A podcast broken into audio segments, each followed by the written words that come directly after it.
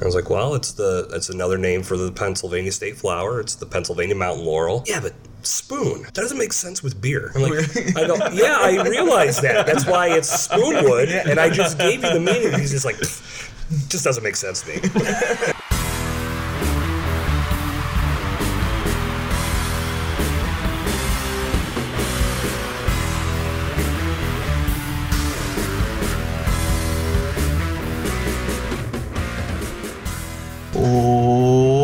Gentlemen, boys and girls, and children over the age of twenty-one, welcome to the Hop Nation U S A podcast. That familiar voice you're hearing is Sam. He is back on the podcast today for episode forty-nine. With me, as always, are my friends, Steve and Adam, co-host extraordinaires who do the podcast weekly in my absence. So, good to be back with you guys today. Steve, to my right, how are you? I'm great. How are you? I could not be better right now. Cool. Could not be better. I don't want to spoil it and say why. Okay. So we're just going to go to Adam. Find out how Adam's and, doing. And find out how Adam's doing. That's right. I'm also doing well, and I also will not spill the beans. I don't know if you're as excited about this episode. No, I actually am pretty excited for this one. We're coming into a big stretch on the podcast here. That That is true. We got a big stretch of episodes coming up, and I'm actually really excited for them. It all kicks off here with episode forty-nine. To make episode forty-nine even bigger and better, we also have another special guest on the show today. So with us uh, to drink some awesome Pittsburgh beer today is Jason Cercone. So Jason, why don't you say hello to the audience out there? What's up, people? How you doing? Glad uh, to be here, guys. Now, this is probably the seventh podcast you've done this week, or yeah. It's, that, honestly, this has been it's been a while since. Oh wait, uh, no, I do have my own podcast still. Yeah, you yeah. Still uh, well, we pre-recorded a bunch of episodes, oh, okay. so we're, oh, right we're getting towards the end of the bank where we're gonna have to do another sit down and. Yeah, record I was gonna say I, I, I just listened to that show, so I. yeah, it's uh, a lot of uh, a lot of fun doing all these podcasts, but yeah, definitely make my rounds. I haven't been on a good beer podcast in a while, so I'm glad to be sitting with you guys. Well, we're glad to have yes, you here. Happy to have yeah, you. Absolutely. So for those that don't know, Jason is kind of a marketing, craft beer, salesman, jack-of-all-trades connoisseur, all of the above. I would just uh, go with deal. the guy. The guy. The guy. The guy. Uh, so I'm in the Roman Reigns category. Uh, I don't know. Did anybody unwantedly push you? Or I've been getting shoved down the throats of America for the last two or three years, so I guess I can I can take that and wear it like a badge of honor. Hey, there you go. Well, we are happy to have you, and we're happy to uh, be drinking some beer with you on the show today. Speaking of. And we're going to get into the beer, and as I kind of alluded to to earlier, we were drinking Pittsburgh beers today. Since since we have the guy, the Pittsburgh craft beer guy on the show with us here today, we thought, what better way way to showcase some of the great regional beer here that we have in Pittsburgh than to drink it on the show with uh, with you guys. So um, we have some great beers lined up. I'm very excited for everything that we have. We have some some new beers from some of our uh, biggest and best breweries, so can't wait to uh, to try them. So Steve, why don't you get us uh, kicked off here with our first beer of the episode? All right, and uh, I think it's important to note that all three beers we're going to have tonight are canned. And they're pretty recently canned beers as well. Yes. Yeah, so these aren't just uh, growler fills or anything right. like that. We're not growler fills or bottles that have been hanging around. But these are fully mobile. Uh, and all, all of these brews were also purchased at the actual brewery where they were canned. Right, because you live close and you can get to those. But the first one we're going to have tonight is the Grist House Double Edge Sword, which is a double dry hop double I P A. And it's going to be coming in at eight percent alcohol by volume. There's not much on the I B Us or the uh, hops. They're not releasing that information because I tried to look and I couldn't find it. Uh, what they do say, though, is you're going to find notes of tangerine and uh, grapefruit.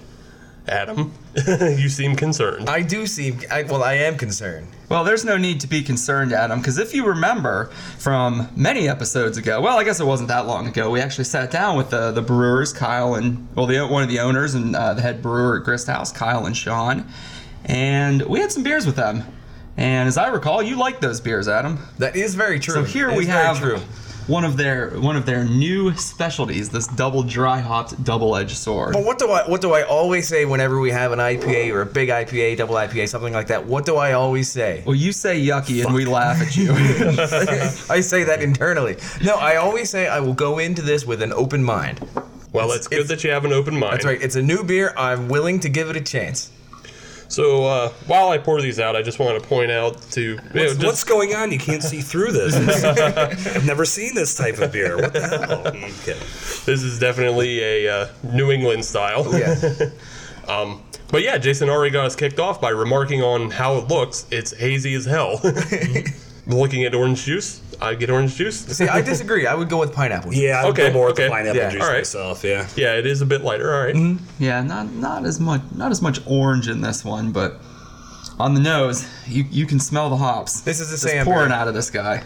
yeah, yeah, I mean, it is a it is a beer. I mean, I'm not it is a beer. Well, yes, it is a beer. You got it. Well, this guy's good. Well, you guys don't pull any buckets on this show, do you? Damn. Well, out of my league.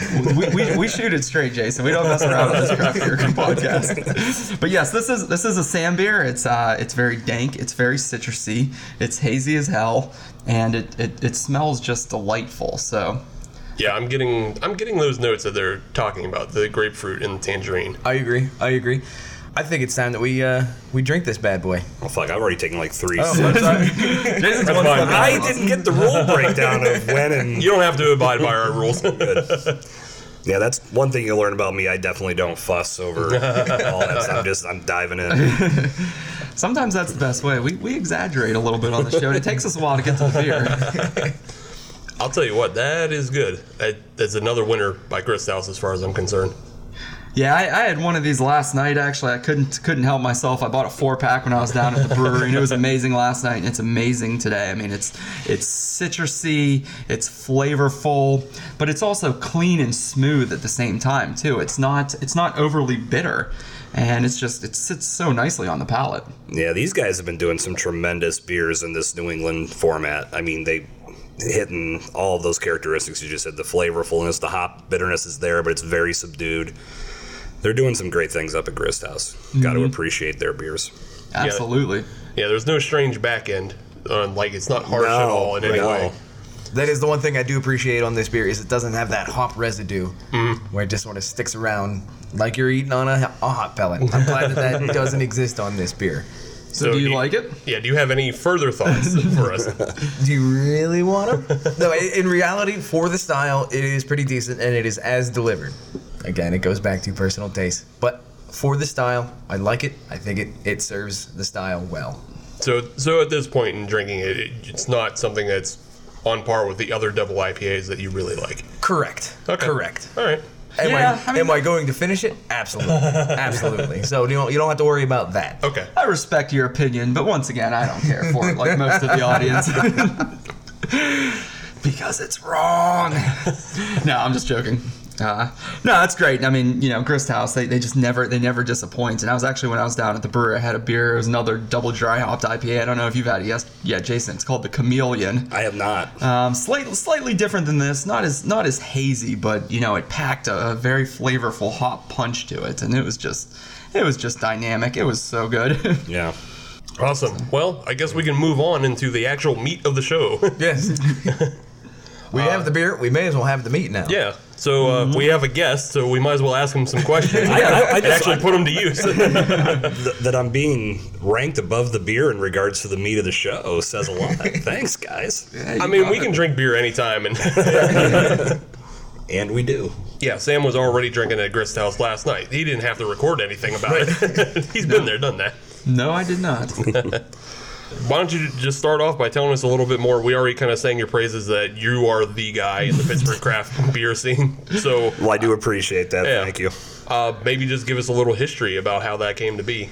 Yeah, I, I moved to Pittsburgh back in two thousand four uh, from a little town on, up north of here called Bradford, P A. Okay. Really not a ton going on up there in regards to beer. And even to this day, it's still very desolate wasteland in regards to good beer. There's a couple bars that have caught on, but it's still pretty basic. But when I got to Pittsburgh, I started to discover more beer just because you could go to places like, like Smokin' Joe's was probably the big place that turned me on to mm. the fact that, wow, look at all of this beer there is to consume. And then my, my buddy brought home a six-pack of, I think it was Rogue Dead Guy one night. Mm-hmm. Ah, yes. And that was really, I was like, wow, beer with flavor. Interesting. I'm gonna I'm gonna capitalize on this or build on this. And something I've not seen in Bradford, P A. Yeah, right. Novel concept. Yes. And then we we all learned, like, because we started getting into more of that stuff, so we started discovering Stone and Sierra Nevada, and not realizing we, we grew up on swill. You got to put a governor on these big beers. We weren't doing that at first, so it was like, thank God we're at home doing this because we couldn't get off the couch. But we grew up over time, and that just evolved over the the. ongoing years, and I started to realize just going forward that there was a lack of education. Like, I, I as I got more into it, I was seeing, like, the scene was still evolving, and the when I was starting to get a little more serious about this, there wasn't a lot of local breweries. There was maybe ten at that time, and right around the time I started blogging about it was when Grist House and Hitchhiker and Brew Gentleman and so on and so forth hit the scene, and, and from there it was just a, that was all game changing. It, the, the, and you know, look at where we're at now here in Pittsburgh. Yeah. It's incredible the growth that we've had. We're forty plus breweries now, and we're still going. Like yeah. yeah, yeah, it's it's it's it's tremendous. And even with that many breweries, I still see that there are a lot of people out there that still are they're either unwilling to learn because it's just not something they care about, or they just. They they may know a little bit, but it shocks me to talk to people that may live a mile from a brewery and don't, don't even know it exists. And yeah, I mean, I know I've said this on multiple podcasts before that, you know, I, I've always compared it to, like, if it was if an arts and crafts store opened a mile from my house, I wouldn't know because I don't I don't I'm not into that. So therefore, yeah. why would I pay attention? And it's the same if you're not big into beer like all four of us are, and how like many people are, then you might not notice it, and it really doesn't land in your wheelhouse. So. Yeah, that just I mean that's been the evolution of uh, life in beer, and yeah, it's been it's been a fun ride, and we have a lot of great people in this scene, and I'm fortunate to have made friends with a lot of them and written features on them, helped them in numerous ways, and it's it's a great world to be a part of. I mean, it's just it's interesting. You made a comment about how some people haven't really discovered craft beer yet. There's still so many eyes that need to be opened in that realm. And, you know, I've talked to some of those people, and sometimes it's a slightly older generation. And I say to them, you know, have you, have you tried this? Or there's a brewery down the street. Have you checked it out yet? And they're like, well, I don't like beer. And that's like the I phrase. It's like nails on the chalkboard to me, because all I want to say to them is, look, look, everybody likes beer. You just maybe haven't found the right style for you. Exactly. I mean, beer today is not what it was thirty years ago. No. I mean, now it's just so much, so much different, so much richer, and uh, you know, there's some, really something out there for everyone. Yeah, and. Now we have so many great opportunities to drink beer right from the source, and it doesn't get any better or fresher than that. And like you were saying, Sam, you were at Grist House just last night, mm-hmm. and you're drinking it thirty feet from where it was produced. Exactly. That's a great thing, and we have wonderful places in town to take advantage of stuff like that. So, and not only that, you have the opportunity to talk to the guys and girls that are creating the beer. Mm-hmm. You know, it's a, it's a very accessible community. Mm-hmm. You know, you want to talk shop with them, not a problem. Yep. You know, and that's why I'm always I'm a big advocate. If you go to a beer event, don't bury your face in Untapped, and you know, mm-hmm. and, and trying to get a badge by checking in fifty beers. Go talk to the brewers and right. talk to the owners. They want to converse, and mm-hmm. they're happy to tell their story and mm-hmm. give you the information you're looking for. So you don't need to get it from a phone. In right. that instance, you can get it straight from the source. Mm-hmm. Absolutely. So you just brought up, you know, events that people should be enjoying around Pittsburgh. We have. A whole bunch anymore. It's hard to keep track of which pretty much events. Every weekend, yeah. Yeah, we, uh, it's hard to keep track of which events we should be going to. Um, are there any events that you want to put out as like must attends, or like what's coming up that everybody should kind of go to? I think, it, I mean, it, it really comes down to style preference on this first one I'm going to talk about. Uh, you guys ever been to Hell with the Lid Off at Kelly's Bar and Lounge? Uh, no. Are you, I, I've, I'm familiar with it. It's the Barley Wine Festival. Oh, yes. Oh, and I, right. it, it has been on my radar for a couple years, and unfortunately the dates just haven't worked out for me, but it's yeah. it's on the short list of ones to get to because I love barley wines, and I've heard that's amazing. It's such a good time. It's the only festival of its kind in America. Nobody has the collection of barley wines that these guys have, and they have barley wines going back to early two thousands. Wow. It may be even yeah. longer. Because I, wow. I, I, I usually, every year I, I hook up with Caleb down there to help promote the event, and then I go down and just and do some promotions in-house while people are there chilling and mm-hmm. going through the numerous flights that they have. Like, they'll do vertical flights for several different breweries, and then they've got some newer breweries that have fresher stuff, and they have a little room out back where it's usually a little colder, but it doesn't matter because you're drinking thirteen, fourteen percent barley wines and oh, yeah. warming your blood. Who gives a shit at that point? But in regards to uniqueness, I mean, you're you're never going to find that collection of beer anywhere else. And I, I, I highly recommend that event to...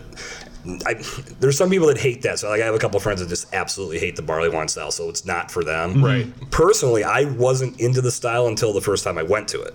And I talked to people there like, okay, help me with this style, help me understand it. And that got me into it a little bit more. And once you get that knowledge, you can appreciate it a little more. Hmm. And that's really how I've come to know that event is such a great time, and I recommend it to everybody. So when when is that event? When March twenty-fourth. March twenty-fourth. So oh, March twenty-fourth. So there's still time. Yeah, there's still tickets, time. Are there tickets left? Still tickets that left. That might work out for you as well. Yeah. Mm. Two sessions available, one to four and five to eight. I once tried to do both. That doesn't work. Ooh. I don't even know if I could get through one. thirteen to fourteen percent beers. I feel like I'd be blacked well, out about well, two hours in. Well, I'll tell you, there's. I guess we can. Full disclosure on fun stories and drinking barley wine. We went through the first session, then went to Mad Max, and Pete Finney of Wiggle, who I'm good friends with, starts buying shots of Jameson. Oh I'm like, why are we doing this to oh ourselves? Oh my God, after a barley wine, wine festival. Oh, yeah. Well, then we went back to the barley wine festival. That's what I said. I got till five o'clock. I was like, I got to go. So that's the gauntlet. So my girlfriend came and picked me up, and she found me leaning on the bike rack in front of Mad Max because I had wandered back there, and it was it was bad. Oh. But it was good. It was a good time. It was bad, but good. Yeah. So you know, the adult warning would be: take it easy. You don't have to go nuts. And, and keep the shots of Jameson on the back burner for the next day, maybe, is the hair of the dog. Hair of the dog. Whatever. Don't try, don't try this at home. And so, take an um, Uber. Yeah. Oh, God. Yeah. Don't do not operate machinery, drive cars, anything like that. I, I could barely operate my cell phone after, after that experience. But no, that, I mean, if you've ever been curious about that style of beer, that is the place to go.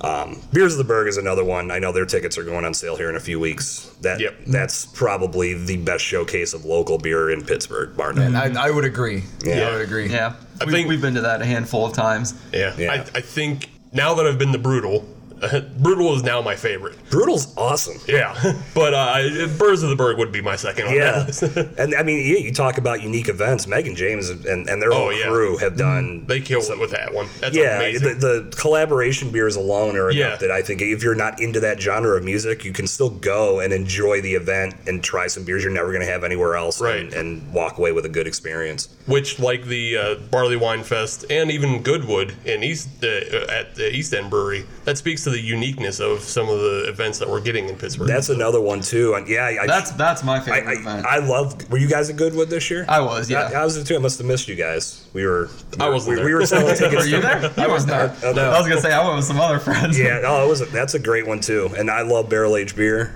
So that one, I always look forward to that. January is just an awesome time with Nugget Nectar release. Mm-hmm. Hop Slam's coming in a couple weeks after. You got Goodwood Festival. It's it's just a great time to be alive. Can't beat it. You know, it's interesting you brought up Br- Brutal, and this really isn't a Pittsburgh thing, but I want to mention it anyhow because I think it's awesome, is that uh, NoFX is bringing their drunk in... Wait, They're Punk in Drublic tour. Punk in Drublic is uh, coming to, to Pittsburgh. Pittsburgh. There's only six dates this year, and Pittsburgh is one of them. It's at the Highmark Stadium where the Riverhounds play. Mm-hmm. And what's cool about that, it's not it's it's like local California beers that you can't buy out here that they're bringing with them. So you wow, you, that's you, cool. Uh, Yeah, so they bring the beer. It's like a concert and beer fest. So they bring the beer with them from California, and you get to have a lot of breweries that you wouldn't normally find out here just by going to that beer fest. So it's not local. It has nothing to do with Pittsburgh, but it's going to be in Pittsburgh, and it'll be beers that you can't get. Well, here, I mean, it's in cool. Pittsburgh, so that's still worth mentioning. Yeah, we'll count right, it. Right. Yeah, that's the thing. Beer doesn't have to be born here to be awesome. Yeah, true. I mean, it's proven. True. I mean, we have a tremendous base of great breweries here now, but... there's a lot of stuff being distributed around Pittsburgh that's phenomenal as well. So we don't want to forget those guys either. Right, because there's a lot of great restaurants and bars that specialize in, in beers that they bring a lot of stuff that isn't necessarily local, mm-hmm. which is, we're great to go to as well. You thinking yeah. about the Sharp Edge, ain't you? I don't know what you're talking about. But yes. So if you've ever been out on the interwebs, one thing you, you may have found found uh, or stumbled upon, I guess I should say, is is the website Breaking Brews, which is a site that uh, that Jason started up. So yes. so why don't you tell us a little bit about Breaking Brews, how you started it, and what people can find when they visit that website? Well, that, that it's a good story. I, I always love telling it. I was at Beerhead. It used to be called Beer Market. Mm-hmm. And oh, yeah. I was there, there before a pirate game. That's usually my stop before any pirate game. Because, I mean, the As beer, it should why be. Yeah, right. You're right yeah. next door, and the beer lineup is awesome. So I usually try to get in there for at least one beer before any game. And you got to get yourself lubed up a little before you go to a pirate game. Oh, right? Yeah, especially, especially this year. Yeah. Enjoy a good product before you go watch a really shitty product. So anyway, I was sitting there. I was waiting for my girlfriend to meet me, and just minding my own business. And as it normally does before a pirate game, it started to get crowded, and people started filtering in. And this guy came up to the bar, and he's like, oh, the Bud Light. They don't they don't sell Bud Light there. And they politely told him, we don't sell Bud Light. If you'd like that, you have to go next door. Mm-hmm. What? Well, I want a Miller Lite. And he's, they're like, well, we don't sell that either, sir, but if you want it, you can go next door. He's like, what the hell is wrong with you guys? They're like, we serve good beer here. They're like, he's like, oh. So finally, after some back and forth, he goes, I'll have a Yingling. They go, we have that. So as they're getting it, he just looks at me, and he goes, how the hell does this place think it's going to survive without Miller Lite and Bud Light? And I looked, I was like, I'm like, have you looked around to yourself yet? And he goes, what do you mean? I was like, this place is packed and they don't serve food. I think they're doing okay with yeah, that beer. It'll be all right. And he's like, well, whatever, man. And he got his Yingling and he walked off, and it got my gears grinding about, well, there are probably a lot of people out there that think like this guy. Mm-hmm. And it's not, you know, it's nobody's fault. They're just not, there's not really a lot of accessible information. I mean, you really have to dig hard, but one thing I'd always noticed about things I found is, like, beer reviews seemed somewhat pretentious. Like, there was true. a Very lot true. of, ju- like, things that you can't necessarily, as a novice, gravitate towards. Mm. So I started thinking, maybe, you know, I'd like to, I, I had run some blogs in the past. I did a fantasy football blog, a social media blog, uh, another full sports blog. I had had some experience getting sites like that off the ground. I was like, well, maybe beer would be something I could stay passionate about, because that's what those other blogs, I would get bored. Mm-hmm. Beer is like, hey, Chris, I've been drinking beer since I was sixteen. There's no way I'm going to get bored with this. And plus, everything was continuing to grow. I was like, this would be a nice time to come in with something different. So I told my girlfriend when she got there, I was like, I'm thinking about this. What do you, how does this sound? And she's like, actually, it sounds cool. You do it the right way. So I took about four or five months to cultivate an idea mm-hmm. and determine the direction of the content, because I just I didn't want to be a beer review site. That was the last thing I wanted to put out there. I wanted it to be more approachable, have some information that people could learn, and then also discover more about what was happening in Pittsburgh. Okay. And the initial posts were very along that line of just like promoting and advocating for the craft beer scene and helping people understand that this is a product that's not mass produced. It, it, it's very, you know, a lot of T L C goes into this. These brewers are working hard. They're using natural ingredients. This is a way different product than you're used to. And they're doing it by very, you know, you know, very low scale means at this point, and they're hoping to grow. But ultimately, this is a culture that's starting to move forward. And it picked up very quickly.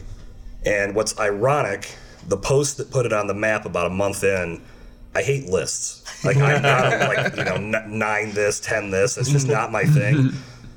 But I did a list of craft beer destinations in Pittsburgh, and that took it up. Everybody, like, that went viral in a couple days, and that put the site on the map. And, and you just kept going from there. Yeah, so I did a few more lists over the years. Podcast listeners can't see me roll my eyes, but I, I, I try to avoid that now. But It it's it really took on a life of its own, because now I, I do some different features. Like, I at first I was big on hooking up with a different venue each month and doing a feature about their business, and now I'm not so structured with that. I try to do a little bit different in regards to how I'm connecting with businesses, and it's just ultimately just trying to find something that people are going to dig, and and so I'm always about doing things differently. Like, I don't like to just do the same run-of-the-mill type of content that you see everywhere on the internet every day. Mm. I want the features to actually have some heart to it and some emotion and capture the passion that the people I'm talking to have. Mm-hmm. So, I mean, in addition, I like to keep people informed about what's going on. So it evolved into what I've now just put back under one flag. If you guys may, you guys may have heard of the Pittsburgh Craft Beer Network,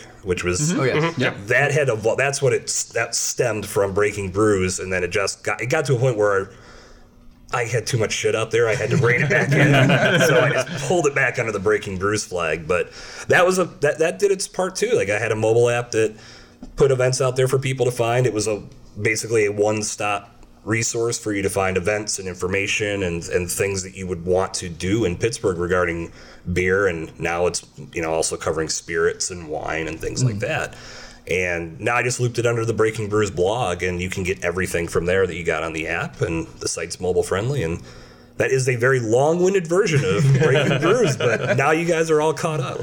Yeah, that's awesome. And I mean, for, for the listeners out there, especially the local ones here in Pittsburgh, I mean, w w w dot breaking brews dot com. I mean, check it out for yourself. And, you know, that's a great way to find, you know, local events and information about some of our, uh, you know, local breweries and the great craft beer scene we have here in Pittsburgh. And it's all thanks to, to Jason. And uh, and and a special thanks, I guess, to that gentleman who was looking for the Bud Light. I, I, knew I, I, I, I did send out at the beginning. I was like, I owe you a thank you wherever you are. But honestly, I mean, just...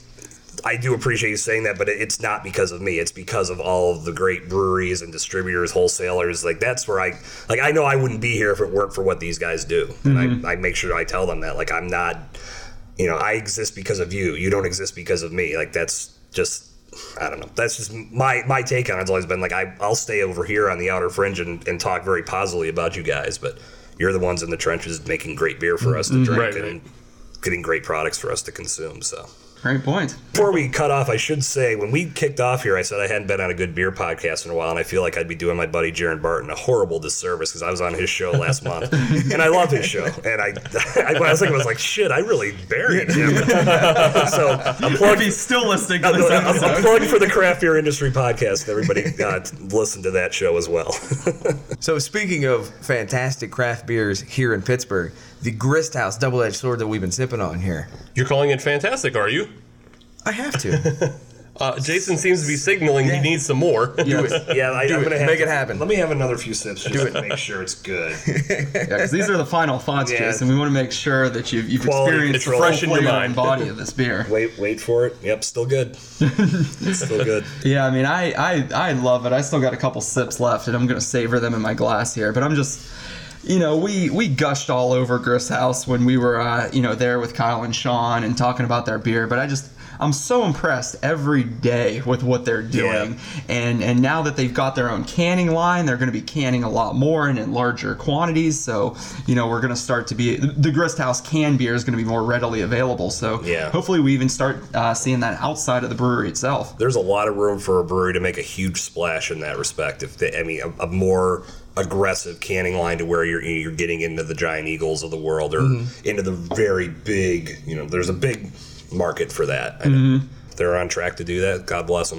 That's yeah, I think the far, out there. I think the farthest so far I've seen is uh, they had Fire in the Hill at uh, ninety-nine bottles. I think I saw, yeah, I saw that. Furthest I've seen. I've, I've well. seen that reach out, so they, it's, yeah. they're reaching out. But I definitely would love to see a lot more of their beers, including this one, because. I am a big fan of this as a double I P A. Mm-hmm. It's not harsh in any way. It's a very nice tropical drinker. I would definitely be enjoying this summertime. I'm enjoying this anytime. It's, just, it's so good. I mean, Grist House is one of my absolute favorites in Pittsburgh. The guys there are great. All the beer's fantastic. This one is no exception, and I'm just so happy drinking this right now. Can we go four for four? I, I drank it a little bit more after it warmed up a little bit, and the, the fruit notes kind of came out a little bit more. Mm-hmm. The harshness kind of went away a little bit. I'm good with this beer. Okay. I'm good with this beer. Uh, would, would I gush all over it the way Sam is right now? No. But, I mean, that's pretty much to be expected. This is right in Sam's wheelhouse, and it's not in my wheelhouse. But right. for the beer and for the style, no, it's pretty good. Cool. That's ex- that's excellent, Adam. I'm glad to hear you say that. I'm very glad. Is, that, is it is he potentially conforming? Is this some, is this the slow transition? It's, uh, it, it's a running thread through the show where we bring I P As on, and sometimes he likes some, and sometimes he yeah, doesn't. Right. I think he's up to like a list of five where he actually likes likes yeah. them, which is nice. Progress because I started with three. Okay, so.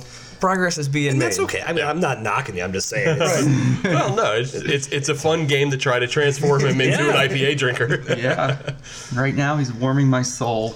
The, the the other game is the make me appreciate sours and Berliner Weisses. See, not, that's where I like. I, I don't hate those styles. They're yeah. just not in my wheelhouse. I don't. I just don't seek them out typically yeah. ever. Um, yeah, I don't like them. All right, so that's that's uh, Pittsburgh beer numero uno from Grist House. Uh, we'll be right back with another beer and uh, more from Jason Cercone. So stay tuned, everybody. We'll be right back. Check this out. There's a Seattle company called Devor that enables discovery of new and exciting beers and breweries. Devor gets the best independent beer from literally around the world. Denmark, New Zealand, Belgium, and of course everywhere in the U S. The app is incredibly simple to use to get some ridiculously good beers delivered right to your door. Welcome back to the podcast, Hop Nation. We are here with Jason Cercone, and we are ready to drink some more Pittsburgh beer. So I'm going to turn it over to Adam, and he's going to introduce our next local flavor that we are going to be drinking. So for segment two, we are going on an adventure. We're going hitchhiking.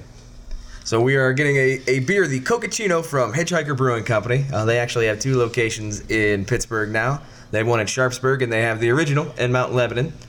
Uh, so this is a porter with coconut, coffee, milk sugar, uh, cocoa nibs, and vanilla beans. I am actually looking forward to this one above and beyond all the other ones for one very important reason. It's not an I P A? It's not an I P A. It's still it, it's still porter weather. Let's be honest. I don't care if it was sixty degrees earlier in the week. It's still porter weather. Well, I mean, depending on when you're listening to this, I'm pretty sure snow's on the way. Well, then it's still yeah, porter it's weather. Still porter weather. So snow's well, still on the way. Snow is always on the way. That's the joke. Oh. Quick on the welcome update. To the show. Thanks, guys. It's great to be here. I'm Sam. Haven't been on the show for a while. I'm ready to drink some beer. Good. So now that you're paying attention again, it does have coffee in it, so you'll perk right back up as well. Excellent. Excellent. So, uh, A B V six point eight. I B Us? No idea. Hmm. I'm thinking uh, a lot of Pittsburgh breweries seem to be hiding their I B Us. Yeah. Does it matter? No, no, no, no, not with a porter, no. It's a coconut porter. Yeah. Now, I have to say, while Adam is pouring pouring us these fine beverages, uh, I, I, for one, have been really impressed with Hitchhiker as of late. Ever since they opened their location in Sharpsburg, they have really, really been hitting their stride, and they have come out with some really unique creations as of late, and, and now they're canning and, and have a couple new releases usually every week, and I just have to say, I have to give them a shout out. I mean, I've, I've been very impressed with them as of late. Uh, I'm definitely going to agree with you on that one. Uh, I think for me it started at Brewing Up a Cure, where they started introducing uh, the Mercine, the double I P A. I was a big fan of that one. And then they had another one there. I can't quite remember. It was a bit of a weird sour, I believe, which is why it's not on my radar completely. But uh, I know this. I can't think of the name of it. I, it, it was like a more berry sour, I believe. But it, it was a pretty decent, and it was definitely out of the wheelhouse from what I was used to at Hitchhiker. The only thing I'm upset I've missed was the marshmallow. That Count Chocula stout. Uh, yes. Oh, that uh, one yeah, was, was amazing. I didn't get it. Yeah, that oh, was real so good. good. I really hope they bring that back someday. That yeah. beer was excellent. Made with Count Chocula cereal, marshmallow stout. Yeah. Oh, my God. It was it was glorious. You know, that was actually the tipping point for me when I really got back into Hitchhiker, because at first when they opened, I wasn't a huge fan of the beers, but I had that, and my God. We should probably talk about the beer that's yeah, in front Yeah, we should probably talk about the, the, co- the Cocacino. We can stop blowing them on everything else and actually talk about the one we have.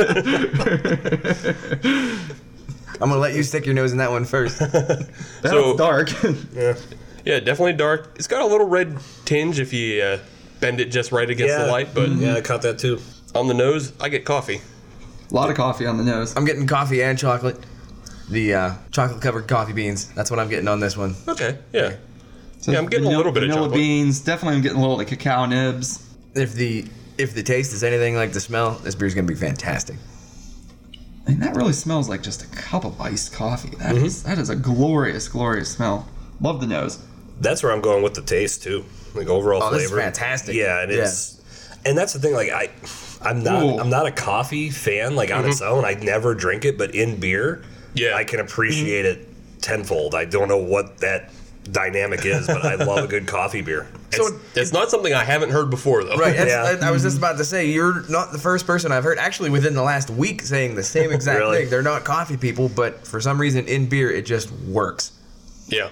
Uh, and this one works as well. This it, is fantastic. Is it's uh, again we've we've been talking about how the differences between stouts and porters, and this one is a little thinner. Yep. Uh, mm-hmm. As compared to like what stouts are, which kind of surprised mm-hmm. me because it does say it has milk sugar. I was expecting it to be a little more uh, creamy. Thick. Yeah. Yeah, yeah. But this is super good. Yeah. It's just like a, a cold brew coffee, mm-hmm. like you and like Sam and Jason just said. Yep. I'm gonna let that one warm. Mm-hmm. Like I didn't do that with the I P A. because I don't do that. With I just want to drink the I P As. I'm going to let that one mellow out and see what happens. Yeah, I, th- I think we're going to get some more flavor out of it as it as it continues to warm up. But the problem is it's going to be really difficult to let it sit there. Yeah, it's good yeah. now, it, but yeah. it can be better. Let it get better. It can be better. Let it do its thing. Well, yeah, great uh, great mishmash of flavors here with the coconut and the, and the coffee and the vanilla bean. And it's just it's so balanced, running over your palate and your tongue, and it finishes really smooth. That was poetic. Oh, thank that was you. nice. I, I appreciate it. Now, now I've had some coffee in me. I got some coffee in me, and I'm, I'm awake. Perked right up. He's got his hey. words back. Yes, yes. All right. So as poetic as that was, Adam, I think I'm going to just stop talking now and turn it over to uh, Jason again, because there's a question that everybody is asking right now in Pittsburgh, and I know the three of us can't answer it, but hopefully Jason will be able to, uh, you know, shed some light on this situation. We've got the guy. We have the guy. And the question is, what the hell is this Pittsburgh Libations Week that everyone has been talking about? I, I think it's great that everybody's talking about it. This is fantastic. I've I've heard it. I've heard people talking about it, and, and I'm excited about it because I don't I don't know much about it myself. What it is, it's a new concept that. Here's how I looked at it. We have an incredible beer scene here in Pittsburgh, but we also have an incredible whiskey scene, and there's a lot of history with whiskey here in Pittsburgh. We have a lot of wineries here. We've got a, a distillery in Maggie's Farm that's winning international awards. We've got a mead house that's won national awards in Kingview Mead, and there's a lot happening here on a grand scale for adult beverages. And I felt that the time was now to bring something to life that could help us promote and celebrate that entire scene. So beer, whiskey, cider, mead, kombucha, moonshine, vodka, you name it. We're trying to find a good platform and building a good platform to celebrate all of this. And from that idea, Pittsburgh Libations Week was born. And we are building a year-round entity. It's managed by a platform that I set up called Drink Forward. Uh, that's going to be more of a event management platform, uh, event promotion platform. It's going to, you know, hopefully down the road as this whole idea develops, I would like to have it be part of other weeks or festivals or events just from the planning side of it, because mm-hmm. what we've built so far and the people that we've worked with for our events, we've, we've they've told us, like, you guys are very organized, like you have your shit together, and that's a peeve of mine. I feel that reflects on a consumer. If you paid money to come to an event that we're putting on and you have a bad time, I, that makes me feel terrible. Right. And I can't, you know, you're, are you going to please everybody one hundred percent all the time? No, but we can do our best to put our best foot forward and put the best events out there for people. So we're looking at being around year round. And the way we look at it, myself and the, the nine others that are, that are comprising our uh, founding board of directors, these businesses operate year round too. They're brewing beer and selling beer and selling whiskey, and bars and restaurants are welcoming customers daily. We felt we need to be here for them year round. We can't just come out for nine or ten days and say, here's what we're doing, and then vanish. We want to have a strong presence. So we're building it on education. As we mentioned in the first segment, that's a big thing that I started with Breaking Brews, and this is the same thing. We, we're looking to hold a lot of very informative events during Libations Week, and then throughout the rest of the year, since we're planning on being here year-round and working with these businesses year-round, we can help expose what they're doing year-round. So if they're doing tap takeovers or beer dinners or wine dinners or whatever they're holding, we can help be a part of that and promote it. So right now we're, I mean, approaching a year almost of planning. Oh, and wow. It's funny, when oh, I God. when I rolled the idea out, it was eighteen months before when the actual week was going to happen, and people were like, get back to us when it gets a little closer. Yeah. And, but I looked at it, I was like, you know, it, the, the, if nothing else, I can say that we were being diligent with our time. Mm-hmm. Because now I look at it and we're eight months away, and it's like, holy crap, where'd that nine months go? Mm-hmm. And that's one of the things that gets lost in planning events and extravaganzas like this, is the time that goes into it, and it can fly by. Mm-hmm. But it's been very rewarding. We've got a great charity partner uh, uh, or a nonprofit called Lending Hearts, and they raise awareness and funds for pediatric cancer, and partial proceeds from all sponsorships and revenue generated from our events goes directly to them. Oh, wow. So That's we're cool. giving back to the community at the same time as we're raising awareness and helping people understand more about these adult beverages that are circulating throughout Pittsburgh. So I, I love what we're doing so far, and I think people are going to be blown away by what we do come October. Sounds good. Yeah. So so when are the dates? When can we expect the first Pittsburgh Libations Week to happen? So the first Libations Week kicks off October twelfth. And that it's a Friday night, and we're going to have a big kickoff extravaganza. I we, we will be announcing very soon, probably, let's say mid-March, where that is going to be taking place. But the idea with that is we're going to get libations of all shapes and sizes under one roof. So it won't just be beer. It's going to be wine. It's going to be whiskey. It's going to be mead. It's going to be cider. And we're going to have a band, and we're going to have food trucks, and we're going to really blow it up and do it, you know, have a grand event. But um we want to find, that was the best way we could figure to encapsulate the whole scene and get uh-huh. it all under one roof. And you know what? If you got one person loves beer and the other person loves wine and the other one loves whiskey, but you hate the other one, you know, you hate beer, whatever. You don't have an excuse to not come now. Come yeah. and hang out with us. So. Absolutely not. And then the, the first weekend is going to be designed, structured neighborhood block parties throughout all of Pittsburgh. Because. Oh, cool. The one thing I hear, and I'm sure everybody hears it, oh, well, you're in the South Hills and I'm in the North. I'd have to cross a bridge. And it's like, if I had yes, a, you would. If I had a dime for every time I heard that, I'd have an ass load of dimes. So we are going to cut that excuse out of the equation, too. We want people to, if they want to travel, say we're having a big block party in Lawrenceville, and they like the events that the places down there are having. You can go down to Lawrenceville. Or if you live in Monroeville, well, you don't have to travel. You can go to something that's happening in Monroeville. It's gonna. It's by far, at least the way I look at it, the most aggressive approach to planning events in this capacity, because we're going to have to coordinate that shit out of this.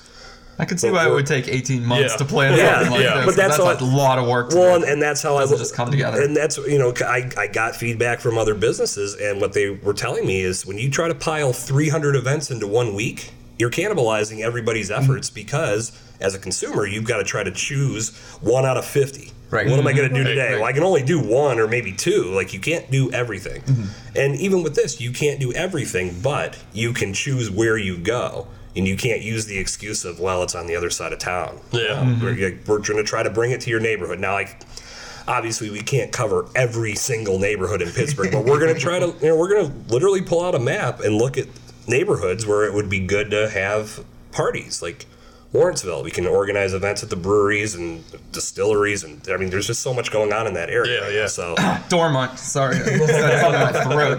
Oh, it's on the map. I mean, it, I mean, I mean, you can guarantee. I can guarantee you four: one in the east, one in the south, one in the west, one yeah. in the north. That'll happen. So, all right, we'll expand from there. But we're really excited to roll something like that out. I think it's going to be pretty crazy.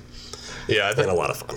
That sounds really great. I one of the things that you see in kind of the beer events nowadays is that, you know, Apis will show up, or, you know, uh, Arsenal will show up, but they're not necessarily advertised, and they're not necessarily the main attraction. So, like, now that there's an event that just says, hey, everybody's descending right. on this one. Yeah. It's a no excuses event. Yeah, yeah, yeah. Yeah. Yeah. And they deserve just as much notoriety as the beer. So oh, yeah, absolutely. That, absolutely. And, and, yeah, they're all, I mean, and, and with P A law changes over the past couple of years, you're now seeing these businesses work together anyway. Mm-hmm. Now, you go to a brewery, and they've usually got Apis Mead or Kingview Mead mm-hmm. or Arsenal Cider on, because they want to give alternatives to the non-beer drinkers. Yep. Yep. And they've got whiskey. And then you go to a Wiggle Whiskey tasting room, and they've got beer on tap from local breweries. Mm-hmm. And that's one of the beautiful things about those law changes, is now all of these great places can offer options.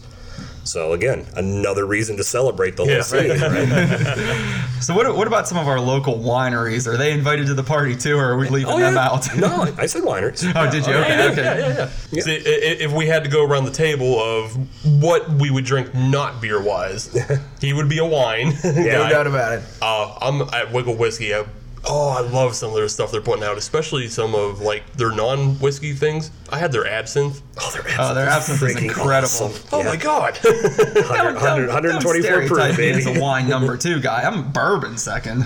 You I'd go, I'd go, I'd go. You drink way more wine than I uh, drink, yeah. and then I drink oh. way more bourbon than you drink. Oh, man, controversy. I know, right? That's right? good. And I mean, Adam can one, pick, one Adam glass, can pick whatever you want. One glass a year is more wine than you drink. I know, exactly. So it's not hard. Exactly. Good for the antioxidants. Even if you know, good wines. Yeah. Pittsburgh Winery has some amazing wines. Oh yeah, very absolutely. Good. You know, I'm gonna pick up the cider flag. Okay. I'm, I'm gonna tote that flag. Okay. Taking Threadbare. You can take the meat flag if you want to. You know what? I'll take them all. Okay. What, what do I get? You, I mean, you're the guy. You get them all. I was say, you you started Libations Week, so so you must like it all. No, I do. I'm I, the bourbon is. I mean, probably my next choice after beer is usually whiskey and bourbon. But um, yeah, I mean, that's I, I really don't discriminate. Like, I love all adult beverages, and ultimately, like, my biggest thing about all this is more than the liquid, it's the experiences that they create. Because you think of on a grand scale, and I'm going to get, you know, super philosophical and mushy here, Hallmark card like, but a lot of experiences and a lot of memories and relationships are formed over adult beverages. Think of how many deals you may have made over yeah. a beer or two. Yeah. You know, like, in, in, me and my girlfriend, we owe our relationship to Great Lakes Chill Wave and Great Lakes Lake Erie Monster. And we, we're happy to tell that story. It's, those are fun stories to let everybody know about. So, yeah, I've always looked at how experiences can come from the liquid, and I think that's going to be one of the foundations here, too, is we're looking to build events that people can remember and say, mm. wow, I, that was a great time. We want to do that again.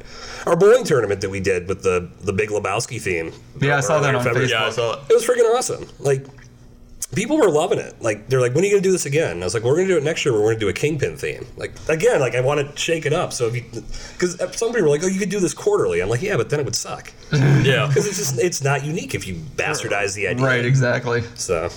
Excellent. So if someone wanted to get involved, because you're still, what did we say, like six, seven, eight, eight, eight, eight, months, eight months out yeah. now? Mm-hmm. Yeah, because it's October. So I guess that would.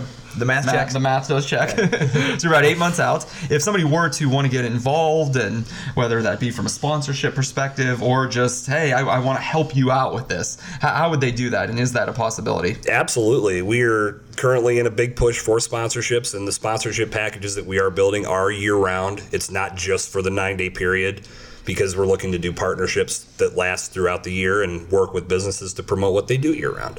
So if anybody is interested in talking to us more about that, you can jump on our website and all the information's there. You can shoot us an email at p g h libations week dot com. I'm not going to get my phone number out on the air, but it is on the website, which is pretty much the same thing anyway. If you go to the website, you're going to find it. Um, if you're an enthusiast out there that wants to be involved from a volunteer's perspective, I know for our kickoff event, we're going to be putting together a pretty substantially sized team, because the venue that we are looking at, and we're pretty close to saying yes, this is where it's going to be. It's going to require a good amount of people at, at different entrances to check people in with tickets and to make sure people aren't sneaking booze in and stuff like that. So it's like, I mean, why would you do that anyway? You get so much right. that you've already paid yeah, for. Right, why exactly. would you do it? But you never know. But nevertheless, yeah, if, I mean, we we're happy to talk to anybody, and I'll extend the invite to you guys now. I would do it more officially at some point in time, but we're going to have a big media bash a month before the event, or before the first event. So okay. we're going to have everybody out from a podcast, uh, news, blogs, you name it. We want to have the people in the house doing some shows on the spot. It doesn't have to be your normal lengthy format unless you want to, but ultimately we want to just be able to have as many voices out there to, mm, to learn yeah, about definitely. What we're doing and promote it. So yeah, that's going to be in sep- early September. So we'll have information about that probably in the next couple months, because mm. again, inf- Instagram influencers, anybody that can help spread the word. We yeah. want them in the house. Have laptop will travel. Yes, sir. That's right. Just think, we could just sit there and we could drink all different kinds of libations on oh, the show. We'll, no, that's we'll run worst. The gauntlet. Beer, wine, whiskey, absinthe, cider, mead. Uh, we'll try them all for you, Jason. It's no problem. I appreciate that, well, guys. I know we, I, we're doing God's work here. Right? So. Yeah, exactly. I feel my arm's been twisted. Yeah. Do we have to set up some sort of bracket? uh, I mean, we got a while to figure that out, but we can't. Yeah, I don't got, think that's a bad idea. We got a couple months. Diverting a little bit from Pittsburgh Libations Week, uh, you have another podcast now. Mm-hmm. Uh, you're running it with uh, your co-board member? Yeah, uh, Angelica. Angelica. Yeah, Angelica. Yeah, it's my girlfriend. So oh, okay. Yeah, full disclosure. All right, well. Nothing to hide here. we, so, co- co-board member on Pittsburgh Libations yeah. Week, girlfriend. Uh, she, the girl. The girl, the girl, the girl. The girl. She'll love that. um, but you run a new marketing podcast yes. together uh, called Decent Exposure. Mm-hmm. Uh, what kind of brought you about to doing that? Really, the the whole idea behind that was she does marketing for a living. She works with several clients independently, much like I do. So we were constantly bouncing ideas off of one another, just, you know, how would you handle this, or what would you say here, and so on and so forth.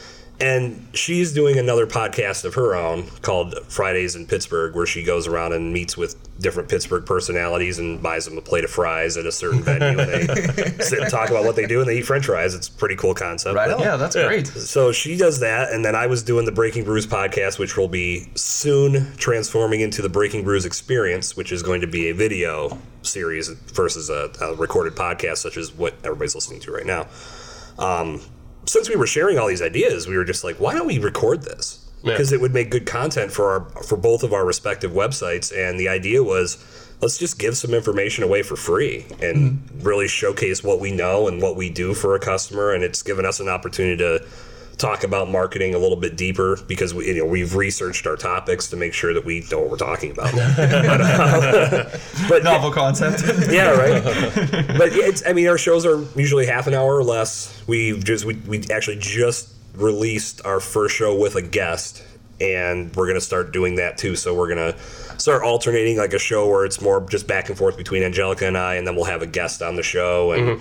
so we, we've reached out to some personalities in Pittsburgh, and it, like, it's not just about marketing. Like, you don't have to be in marketing, but in your business, you may do something to promote it and, and expose it. So we would like to have you on the show just to talk about what you do in that capacity. So That's that was the really where it all came from. We just felt that, you know, since we are talking about it anyway, we might as well turn some mics on and put something valuable out there. And huh? I wonder. Here. That sounds something like our origin story. I mean, a lot of podcasts were born in that same way. Like, yeah. why are we recording this shit? Yeah, yeah, exactly. We spent all this time arguing and, and agreeing and yep. discussing, and drinking.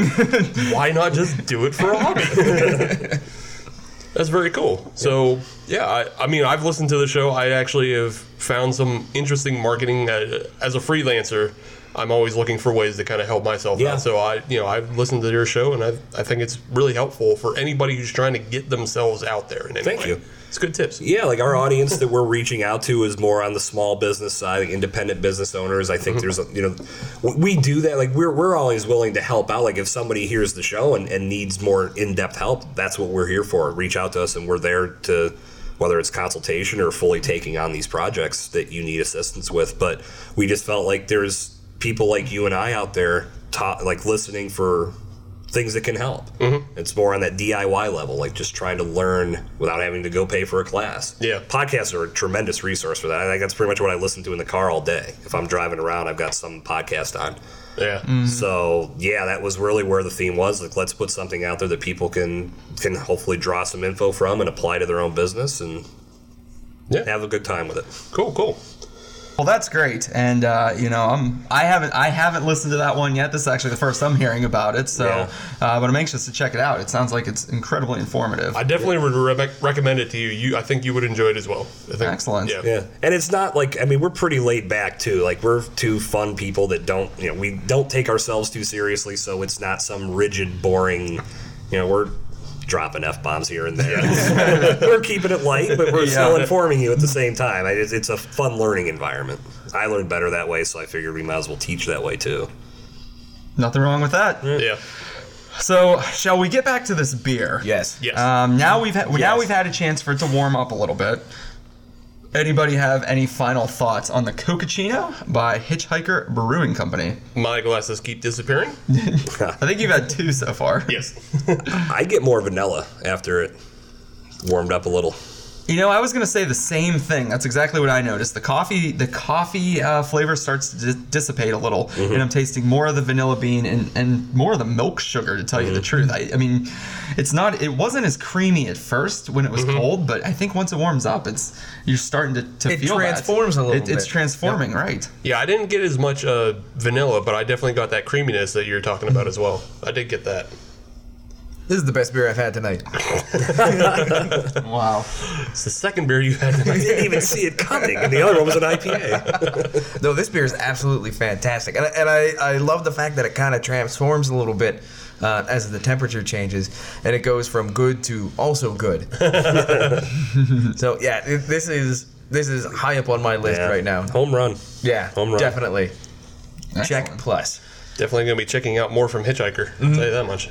Yeah, they've got they've got a lot, and every uh, every week it's something new. I yeah, just, they've been doing can releases, I think, every week. Every week? Yeah. Yeah, yeah. I get their newsletter. Yeah, so this week they're releasing their Woke, uh, which is their coffee coffee stout with uh, with maple syrup and coffee and vanilla, and it's uh, it looks fantastic. I haven't tried it, but I think the can release is coming out this weekend, so... Uh, definitely, definitely look forward to trying that, especially with some of the stouts they've been putting out recently. They've all been home runs. So yeah, it seems uh, like they've been really crushing it with stouts, which is good news for me. They're hitting their stride with the stouts. It's great. Alrighty, let's wrap up segment two here. So, uh, I guess the homework for the listeners, check out uh, Pittsburgh Libations Week dot com. Check out the website, learn a little bit more about that. And also, if you're interested, check out the Decent Exposure uh, podcast from Jason and Angelica. So while you go and, and check that out, we're going to take a break, refill our glasses, get some more beer, and we'll be back with one more segment uh, with our buddy Jason. So stay tuned, everybody.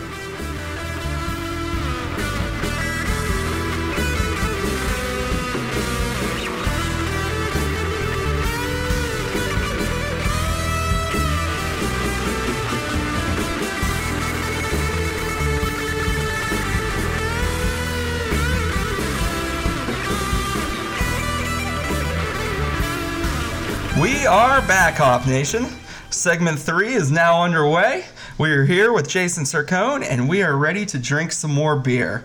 And I am not going to waste any time getting into this beer, because I'm going to introduce it, because it is from a Pittsburgh darling, my favorite brewery in Pittsburgh, and a brewery that's really, really uh, uh, making some headway up into the Northeast with their just dynamic, delicious juice bomb I P As, and that is, of course, Dancing Gnome.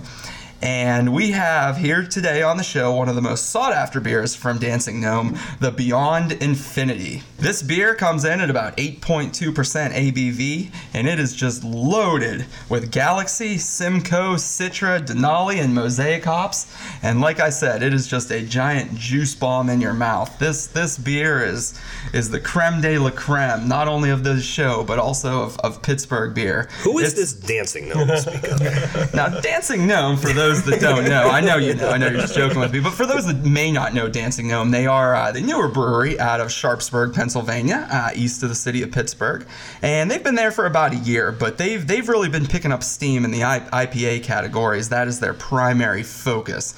So we wanted to make sure if we're doing a local Pittsburgh episode that we can definitely uh, have representation here from Dancing Gnome. So once again, we are drinking the Beyond Infinity, and there's going to be some great flavors in here, and I actually looked up kind of what flavors flavors they were projecting to come out of this beer, and along with your you know citrusy flavors, your tangerine, peach, mango, pineapple, they also threw on the list a winter wreath. So okay. That's a very interesting descriptor, and I'm not exactly sure what that uh, is going to taste like. But you know, I've had this beer before, and I'm anxious to have it again. And now I really want to see if I can pick out the winter wreath flavor, because that's just such an interesting way we, to describe a beer.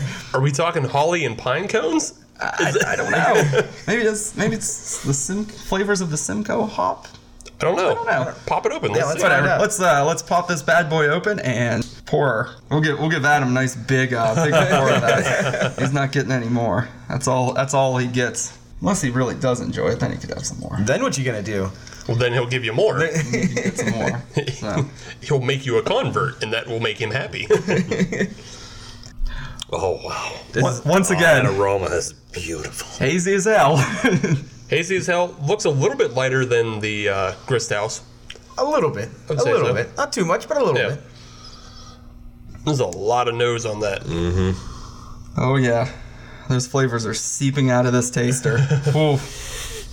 Yeah, that's a bit of a tropical party with a little, just a little hint of, like, pine. Mm-hmm. Getting a little hint. Almost like a wreath. Almost. Oh, way to bring it back. This is a beer that's it smells so good that you really want to sniff it multiple times before diving right in, just because you, you want to savor that aroma. Yeah, I'm drinking it. All right, we can drink it. Okay, I'm on board. Sam, what do you think? I'm speechless. For once. Yeah, that's right. Yeah, that's not uh, a common theme here on the show, but I mean, yeah, I mean this this beer is just just awesome. I mean, I love Dancing Gnome. Obviously, as a hophead, you know, they're they're right in my wheelhouse. But the things that they're doing with with their I P As nowadays is just incredible. I mean, every beer that they have is just it's it's the same, yet it's different. They use such a such a dynamic hop profile in their different beers, and I mean, the, with what they're doing with their can releases, and um, you know, the different. the different, you know, marketing that they're doing through with their Juicy Brews Festival, and, you know, the way they're kind of integrating themselves up into the Northeast with that New England style I P A. It's just, it's just very, very exciting to me. And I know that, you know, they've, they've just really are, are roaring loudly here in the Pittsburgh craft beer community. Yeah. And currently number one on the U S A Today Best New Breweries poll. Are they really? They got up to number one in like a day. Oh yeah, they. I voted for them twice, and both times, both times that they that I did, they were at two. Yeah, I don't so know. I don't, I don't know when back. This is airing,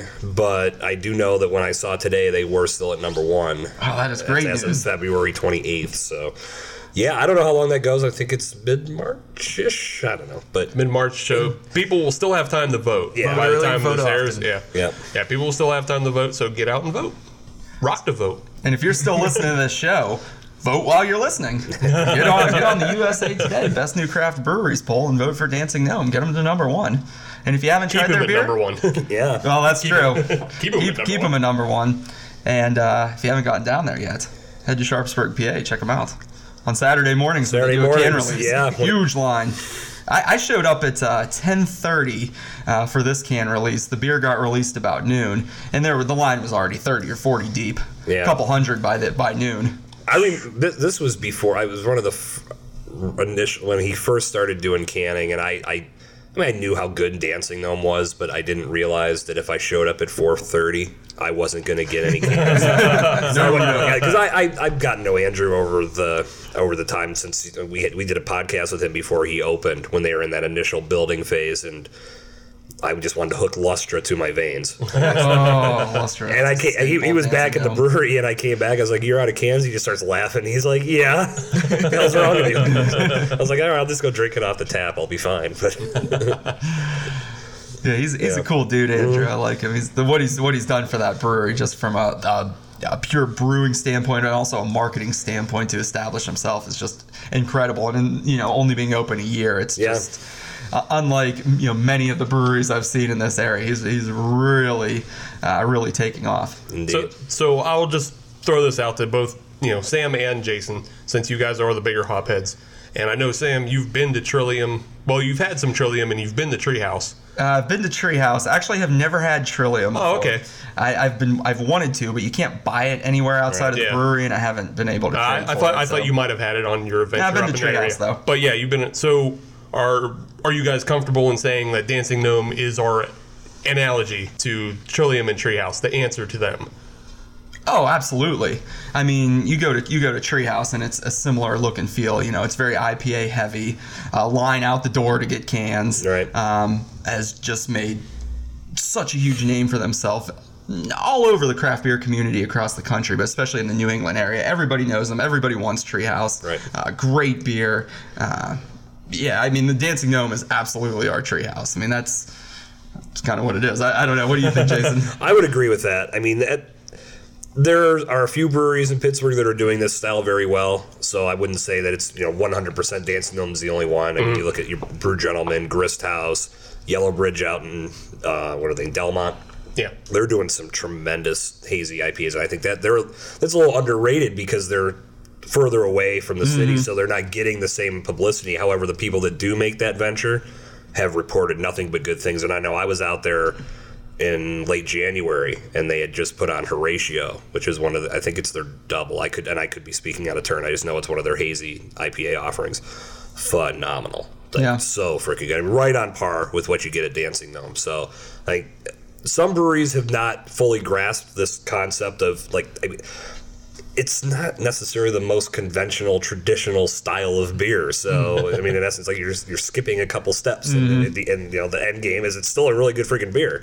But some breweries just aren't breaking away from tradition, which is fine. I, I, I like don't I don't discount the other great I P As. Like I still prefer a West Coast style I P A. Mm-hmm. And again, these are awesome, but I, that's just my personal preference, but yeah, they are knocking it out of the park. If you can consistently have a line wrapped around your building for every can release, you're doing something right.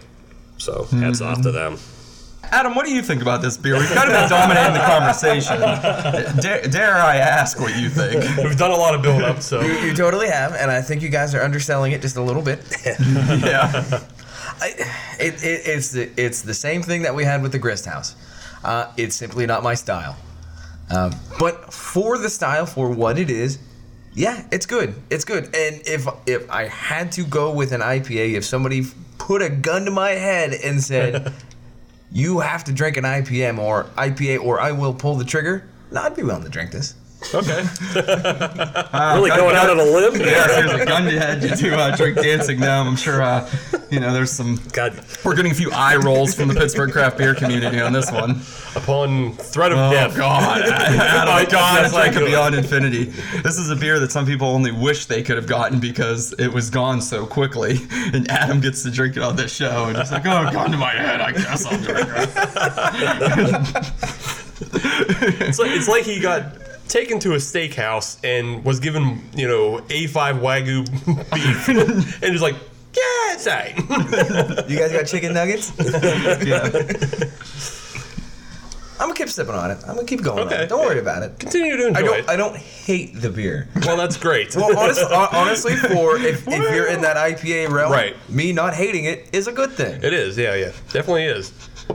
So. Alrighty, we'll let you keep drinking. I did give you a generous pour, too. So. You did this to yourself.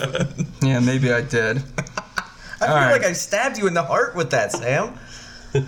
look, look. This this was my first can release down at Dancing Gnome, but I can guarantee you that it won't be my last. I, I tell you what, real quick, and then I know we have a game to get into here, but I want to say, one of the really fun things about doing this, I, I would recommend that everyone gets an opportunity to go down to a can release. Just go down. Even if you're not going to buy the beer, go down and stand in line. Because yes. the people you meet down there are so much fun. People are down there drinking, and they bring growlers full of beer, and they share them. Uh, when my buddy Chris and I went down, we got to try some Hoof-Hearted beer, which is out of, uh, I think, Cincinnati or Columbus. Yeah, it's an yeah, Hoof-Hearted. Yeah. That's an Ohio. Yeah, yeah, yeah. It's an Ohio one, but you can't buy it around here. We got to try some of that. You really got to just socialize with the craft beer community and interact with them. And, you know, we were there for an hour and a half, so what, what the hell else are we going to do but talk to people? So everybody's super nice, super friendly, and it was a great all-around experience. And then we got the beer, so it made it even better. But I, I'd highly recommend, if you haven't been to a can release at Dancing Gnome, check it out. It's a lot of fun to do.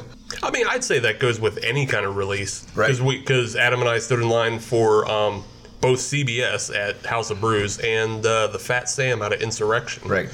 And there's pretty similar experiences. Like, people are just willing to talk. And yeah, just everybody's wanna, just having a good time because yeah. they're, they're, they get something unique. Yeah. Mm-hmm. Everybody's excited for to have that experience together. Mm-hmm. So, yeah, any kind of release, go enjoy it. Yeah. Same team. Same yeah. team. Well, we, we have a game for, uh, yeah, as for a, our esteemed guest here. As per usual with every episode of the Hop Nation U S A podcast, we like to keep segment three a little bit light and fun and just be kind of goofy. So, uh, this week... We're joined by Jason, and we're going to bring back a, a a segment that we haven't done in a, in a hot minute.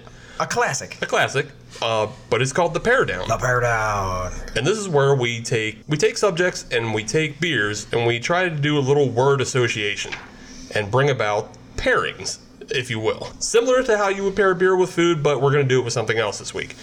And if you're following Jason at any way on social media, on Twitter especially, you'll have noticed that, especially down the road of uh, W W E pay-per-views, he may throw a tweet out or two. Uh, or if yeah. you listen to the beginning of this episode, he made a Roman Reigns reference. Or if you listen to his uh, previous podcast, over a couple of beers, he would end episodes with wrestling references. Oh, yeah. We were... That was where the point we were like, is this a beer podcast anymore or a wrestling podcast? We couldn't figure it out. Don't worry, we've had those moments on here as well. Yeah, yeah. If you listen to this show at any point, we have some thinly veiled. But I, I think it's pretty perfect, being that we are technically on the road to WrestleMania. Indeed, we are. Some people might not even know that this they are. This is the but... three months of the year where wrestling's good. Yeah, yeah, exactly. Yeah, come come May, or come April, whenever, it, when is it this year? Early April. Yeah, it's early April. After that re- that night after Raw, they just check yeah, out. Yeah, they don't care. Yeah, spring break. Put it on automatic, and we're, we suffer for it. Automatic till SummerSlam. Yep. It gets a little better. So we're going to play the pair down with Jason, and we're going to give him some wrestlers that are, you know, popular now and in previous years, and we're going to see if he can pair them together with some beer styles. So I just want to give you a real easy one right down the middle. He's pretty much synonymous with beer and wrestling. Stone Cold Steve Austin. I was supposed to do styles. See, I I, oh, yeah, I, mean, I can, embarrassingly worked on this a little, probably a little too oh, hard. No, no, I mean, I wrote, I made whatever I made you notes. have, whatever you have for this.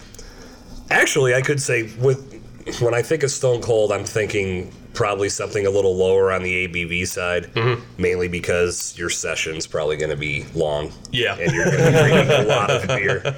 So. Being that he crushes four or five before he even gets out of the ring. Right. So, yeah. yeah right. More, more of it's on you than in you, that usually. But yeah, I put go-to I P A. Because you're going to be drinking a lot of beer. Mm-hmm. And that's my. I don't really get into session I P As that much. Like, just yeah. give me what I love, and I'll know when to stop, or it will tell me when to stop. And uh, I, I just prefer those a little bit more. But yeah, probably something on the lower A B V side to chill with Stone Cold for the day. Sounds good. Sounds good. So for those that don't know, who who makes the go-to? Stone. I P A. Did I not say Stone? Sorry. Stone no, go-to yeah. I P A. My bad.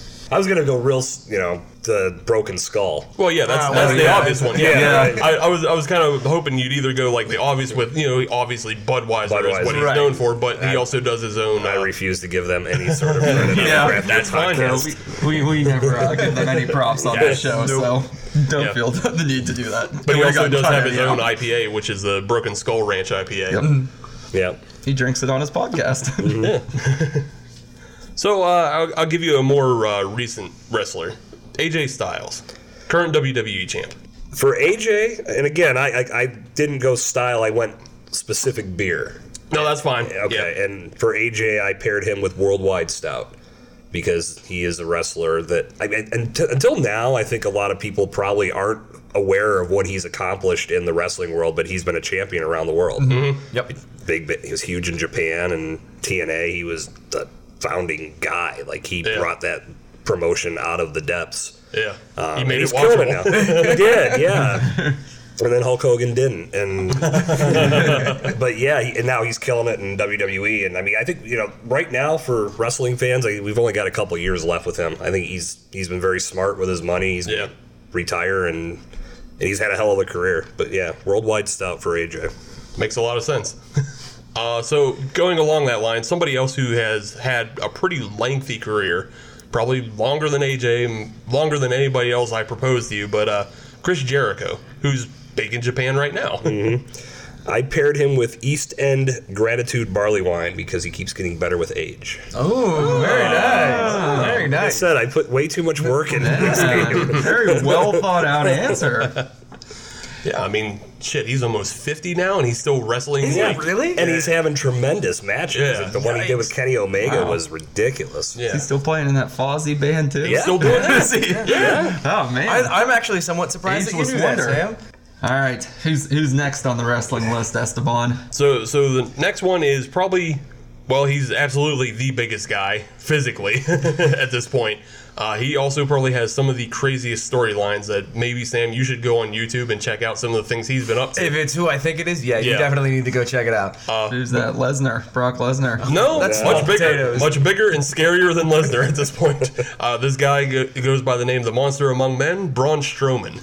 Okay, I've seen him before. Yeah. So I was trying to find something with a grappling hook. Because before I cut cable, I did see him pull a terrorist down with a grappling hook, which might be the stupidest thing that he's done in a long time. So then you missed the part where he flipped a semi-truck. No, I saw that too. Oh, okay. okay. So I just flipped a semi-truck. That's what, I think that was a tweet I put out during Elimination Chamber. I was like, if he walks out and flips this, I'm canceling my subscription. What? Um, he, wait, he flipped a semi flipped on the semi truck? Believable, right? Yes. Yeah. yeah, oh, real believable. That's, that's already, I mean, he's already flipped an ambulance. and then he's pulled down parts of sets. And yeah, well, that's my buddy had texted me when that when he pulled the thing down. He's like, "Yeah, there's just grappling hooks laying around for people to believe." I know you have to suspend your disbelief for wrestling to some extent, but that was just ridiculous. But I think you'll like the pairing, Nimble Giant.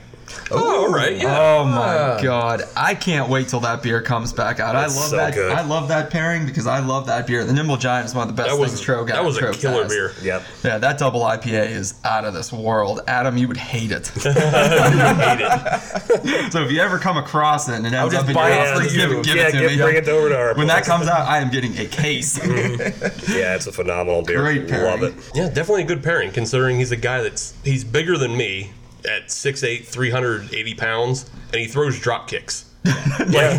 Well, yeah, that's why I said that's the perfect yeah. pairing. But let me ask you that now that they're beating to death, get, get these hands. Yeah, I, do you feel it's humanizing him and taking a bit of that monster? I think so. Aura? Yeah, I, I don't like it. I hate it. Nah, I like. Yeah. I mean, I don't mind him having a little mic time. Right, but I don't like that. Every time he touches somebody, they're gonna get these hands. Yeah, shut yeah. up! No, no, no. That's, shut yeah. up! Giving him let a, him destroy a, people. Giving him a theme or a catchphrase, yes. other than just screaming at the top of his lungs, is not great. Yeah. Let's go back to something a little classic, and let's go with the Macho Man Randy Savage. Oh yeah! Cream of the crop, cream of the crop, rise to the top. Another three sixty. I pair Macho Man's one of my all-time favorites, and I it, what wrestling fan can I hate, yeah, could right. say I hated the Macho Man? Right, can't do it. Nobody can. Do nothing for the business or anything like that. And what's funny, ironically, my favorite version was his W C W two thousand run where he had Gorgeous George and he had like the ponytail and he was all jacked up. Yeah, yeah, like yeah. ridiculously jacked he up for Macho Man. Yeah, yeah, like that was my favorite version of him. I thought it was great, but uh, nevertheless, I paired him with Pliny the Elder because for years recognized as one of the best. That makes I like sense. It. I like it. Yeah, absolutely Man. Makes sense. That's a great beer too. Uh, When my wife and I were in San Francisco, we, we hunted that one down and yeah. found it, and it was oh, oh, it was so good. It's one of those beers. I never had it in its prime, and what I mean by that is now I feel like the second I had it, I, I instantly got done and said, I actually prefer Nimble Giant to this and Grist House's Master of the Galaxy, which I don't think they brew anymore. That was one of when they were relatively new. Yeah. It was one of their first double I P As. It was freaking awesome. And I could be wrong. That could still pop up from time to time. But, I haven't seen it in a while. But that's the thing. Like Pliny was, you know, one of the. Uh, it still is one of the best beers, but there's so many good beers to go along with it or, or to run alongside it now that it's just it's not the same. But yeah, don't get me wrong. Great beer. So. All right. Well, I think we'll move on to our very last one, and it's kind of fitting because he is a local boy. Currently on Raw, there is a heel goes by the name of Elias. Uh, do you remember Jeff Jarrett at all, Sam? Mm-hmm. Very similar. He comes out, plays his guitar, and... Oh, not at all. Well, I mean... similar. I've seen Elias similar. before. Elias plays songs in the ring. Well, that's like the, of the Jeff Jarrett character development yeah, yeah, over the yeah. years, but that original Double J... He's yeah. way better than. Oh, Double he's way J. better. I'm just, I'm just trying to give Sam a reference. Okay. I don't know. Oh, I, don't, gotcha. okay. I don't know okay. if Sam has seen Elias or not. Gotcha. I, I've, I've seen him. Okay. I had Raw on one day randomly when I was traveling for work, just while I was sitting in my hotel room, and he was in the ring playing a song. That's, yeah, that's what all the closet so, fans that still watch wrestling say. Yeah, yeah, yeah. I was, you know, it just happened to be on for three hours. Yeah, but uh, okay, so yeah, you know Elias, and you know his gimmick, and he comes to the ring and plays his guitar, and he plays it really damn well. Yeah, I was gonna say he's actually he, a good singer. He cuts some of the funniest promos on his guitar with the songs, and just runs down cities. Yeah, I, I laughed out loud at his one on, at Olympics. Elimination Chamber. He said, "This that will be was... good for all of you because you're used to looking at people through. Was it through glass? Yeah, like, through bars or through glass. Yeah, yeah. It is awful. Um, but he's also a Pittsburgh native. I yeah. did not know. No, that. I didn't know that either. Plum, right? I think he's yeah, from Plum, Plum P A. Oh, from yeah. Plum. Yeah, yeah. No kidding. The other pride of Plum. Yeah. There's actually three guys on Raw right now. They're all from Pittsburgh. There's Elias. There's the announcer, Corey Graves. Who's the third one? Kurt Angle. Kurt Angle. Oh, shit. Doy. Oh, he's still on. Never mind. Yeah, yeah Kurt Angle's the G M now. Oh, is he? Yeah. How about that? But uh, why don't you give us your beer that you would pair to represent Elias? I paired Elias with Rivertown Shloppy Monster, which is awesome and underrated. Hmm. All right, then. I think Adam would definitely agree with you on that one. Adam's a big Rivertown fan. Well, bigger than but you that's guys. The double I P A, yeah. right? The Shloppy Monster. Yeah, so now I'm yeah. at a bit of a crossroads here. You, what do yeah, I do? Yeah, I was going to say, you're, like, you're, you're a big fan of Rivertown, but not of double I P As. So, so what do I have do? The Shloppy Monster? But are you a big Elias fan? I mean, he does his shtick well. Yeah. So I can't. You don't want to walk with Elias? He might be my favorite character right now. He's definitely he's definitely probably in their top five heels. Yeah. Easy. Like I fully believed. Like I've been a, on the Dolph Ziggler train ever since he cashed in on Alberto Del Rio. Oh, that was a fantastic. And fully thought that one day he'd get back to that level. Yeah. And I thought when he left the belt in the ring, yeah, I said he's going to come back and win the Rumble. And I was like, I was on board with that. And then he came in at thirty. I'm like, okay, half the prediction's true. And then he got dumped in three minutes. I'm like, so he got you sold out. He came back just to be the same guy he was when he left. Like, this is stupid. So Elias might be at the top of my list right now. He's yeah, good. He's definitely the most entertaining for the mic time he gets. Mm-hmm. I think The Miz right now might be the best heel in wrestling. He's so freaking good. Like, yeah. That was out of nowhere. He he just started. I'm like, damn, Miz is fun to watch now. He yeah, sucked for a really long is. time, and now it's grown on me. And turning on, turning on Daniel Bryan the way he did, mm-hmm. and using him as you know almost inspiration. Oh, that to, pro- and the promo he cut when he did it was yeah. phenomenal. Yeah. yeah, he cuts his promos, he steals his moves. Yep. It's the, it's the most hated person around. Well, before we get too far in and making this a fourth segment, let's come back to the Beyond Infinity by Dancing Gnome. Everybody has thoughts, I'm sure. Let's make Sam go last. Okay. Well, we can. Sam can go last. Ooh, cruel. Sam can go last, or we can let our guest go last, or our guest can go first. The Let's can, let our guest the, go the, first. The can okay. said consumed fresh, so mine's gone, and it's just freaking awesome. So that's, that's my take. Short and sweet. I like it. I will say the very same. Like it, it, it has such a wonderful flavor profile that just kind of dances all over. Dancing Gnome. Ah, uh-huh. very nice. Dances all over your gnome. Yeah. Ew. yeah. I don't Ew. really know what that means. Yeah. It seemed like the right thing to say at that moment. Is it? Hop Nation After Dark. Is it? Um, yeah, I just really enjoy Something it. The Night Fox would say. Adam or Sam? One of you two? Oh, I'm making Sam go last. Okay. So I, it, it, same thing as with the with the Grist House. It, it's not my jam, so it, I am. I am one hundred percent the guy uh, to give an honest review, and I'm one hundred percent not the guy to give an honest review on this one. So it's kind of split. And bottom line, for the style, it's good. The problem is, I don't like the style. Okay. So, yeah. Yeah. I, I'm going to split it right down the middle, five out of ten.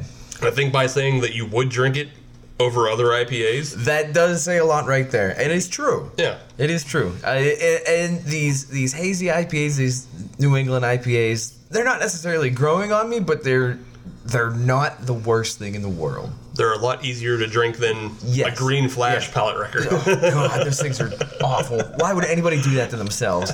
I love it. Yeah, I was gonna say, I'll do that to myself. Yeah. That's fantastic. This is the part where three guys say, yeah, we all yeah, like you guys can we love it. Have them. Pallet records are great. You guys yeah. can have them. But I can understand how you might appreciate the New England style a little bit more. It's a little smoother, a little more balanced. It is, and I do like the, juicy. Yes, the juiciness of it. I do appreciate that. Uh, and I do like that aspect of it. Uh, unfortunately, it's just not enough for me to overcome the rest of it. But that's just me. All right. Sam? You're up. Yeah, I mean, I, I didn't really like it. I, thought, I thought it kind of sucked, actually, so I don't think there's much else to say. Come to the no, dark side. I, yeah. No, I'm not coming to the dark side. Are you kidding me? People people respect my opinion on this Whoa. show, Adam, when it comes to I P As. His That's wife what I was needs, gonna say. Not that your opinion wasn't it respected, but when I P As, I mean that's my wheelhouse. Like also true. You know, when when, when I think about I P As for this show, and you know, I, I picked these beers out for this one, so you better like you, it. You know, I better like it. That's true. But no, honestly, I mean anything by Dancing Gnome is going to be fantastic. I mean they they just they're really hitting their stride now with with their beers, and they're flavorful and they're juicy and dank and just oh my God, it's just it's so great. Like it doesn't even matter which one you have, really. I mean they're all so good. Are they paying you by the word? I wish. Yeah, are we getting the man? Yeah, right. Jason, you got to come back when we do Pizza Boy, and you'll, yeah, boy, yeah, you'll pizza, hear very similar. Pizza, yeah. Pizza Boy is one of my favorites too. I love that brewery. Like for that one, you and I can just sit on the couch and give him a mic. Oh, yeah. Three hours yeah. later, we'll be good. So no, but honestly, I mean, especially their double I P As like this one. I mean, they're just so flavorful and great, and I really can't say enough good things about it. So. Yeah, I'm glad I have ten more at my house. Nice. That's for sure. All right, well, with that, uh, I think it's time to take it to what we call the podium, where we give a bronze, silver, and gold ranking for the three beers we had tonight. They were all really good, so it's going to be a little tough for some of us. I'm going to start with Adam because I think it's pretty easy for him. Way to spoil it. the the bronze and the silver, those are, are very close, obviously, because they're a, a similar style. They they have a similar approach. Uh, I would honestly, I'm going to have to put the Grist House, the Double Edge Sword, in the bronze position. Mm-hmm. Uh, I and the reason behind that, I thought that the the Beyond Infinity did have a little bit more juiciness to it, which I can appreciate uh, when you're getting into these New England style I P As. Uh, it, but they're still very close. The caveat on this, obviously, is it's not my style. For the style, yes, they are good. Uh, I'm just not the guy for it. The other thing is, uh, these two beers came up against just a, an absolute monster of a beer, and, and that is this Hitchhiker Cocacino. Just phenomenal. Uh, I'm I'm gonna take a take a, a page out of Sam's book and just I'm. I'm just going to gush over it for about ten minutes. I absolutely love that. Much time. Yeah, I was going to say, we got, we got to ra- wrap it up. We need a wrap it up box. And then I will I will hit that wrap it up box. That is the gold, far and away, going away, no bones about it. Okie doke. I'll go next. So I'm going to give the bronze to the Cocacino. That's not a knock against it. It is a fantastic beer. It's a fantastic porter. I would definitely want more of it anytime I was able to get it. But I kind of like these uh, double I P As a little bit more. I'm going to give the silver to the Beyond Infinity, though. That may surprise somebody. Looking at hey, your opinion is your I'm opinion. I'm just saying, it may surprise doesn't, somebody. Doesn't mean it's right, but it's your opinion. I just felt like uh, I didn't find it as even drinking as the Grist House. The Grist House was really smooth and really tasty for me, and I feel like I could crush probably a six-pack of the Grist House, whereas the... I. feel like I might get a little tired drinking the Beyond Infinity. It's a little, it has too much of a bite at some points for me, but that's my opinion. Sam? All right, so for me, uh, Cocacino is in the bronze position, just like Steve. Uh, you know, I really like the K- Cocacino, and I've been really impressed lately with what Hitchhiker is doing. Uh, but to me, I mean, that one just doesn't compare to to these double I P As. Uh, but but one thing I will say about the Cocacino and what Hitchhiker is really doing for their stouts and their porters is, you know, their stouts and porters are kind of like the I P As that Dancing Gnome and Grist House are doing. I mean, they're equally as good in that style of beer. So I'm, I've been very impressed with it, what they've put out lately. So I look forward to, um, you know, them to continue down that uh, that style path. Uh, second for me in the silver position is going to be the Double Edged Sword by Grist House, and it is a very close second. I was thoroughly impressed with this beer. Like Jason said earlier in the show, I mean, Grist House has just been really, uh, you know, putting out some great, great I P As, and they've they've had a few that have been in this New England style where they're real hazy and juicy, um, and this Double Edged Sword is no exception to that. It's a really, really good beer, and I, I'd highly recommend it. In first place for me, uh, to no to the surprise of no one, is the Dancing Gnome Beyond Infinity. I mean, it's just an absolutely phenomenal beer, and I will say that it is it is one of the best I P As and beers overall that I've had uh, in in the Pittsburgh craft beer community from from any brewery around here. It's it's really good. It's right in my wheelhouse. It's almost as if it was brewed for me. So thank you, Andrew, and the team at Dancing Gnome for making this this glorious beer that I get to enjoy at least ten more times.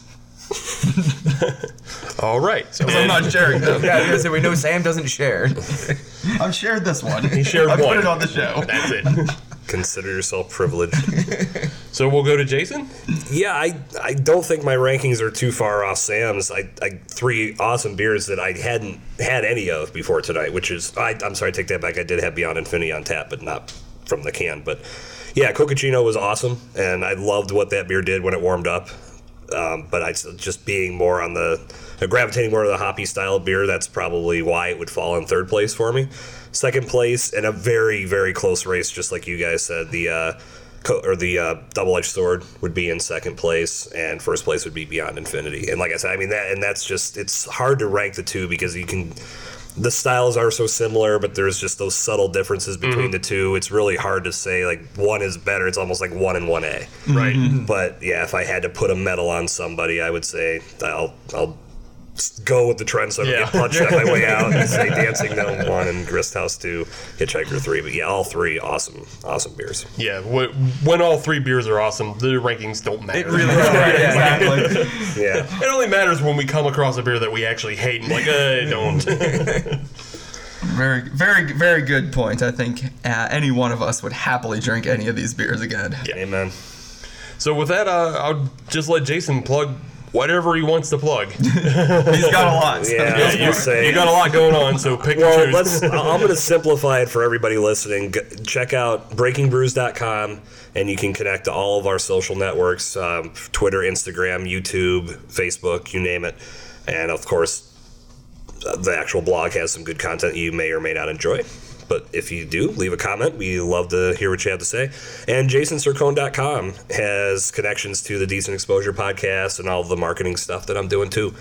And, uh, and then pittsburgh libations week dot com. So you can go to those three websites and learn pretty much everything you need to know about me and everything I've got going on right now. And all the things going on in the world of adult beverage in Pittsburgh. Yeah, mm-hmm. There's plenty. One-stop shopping. Yes.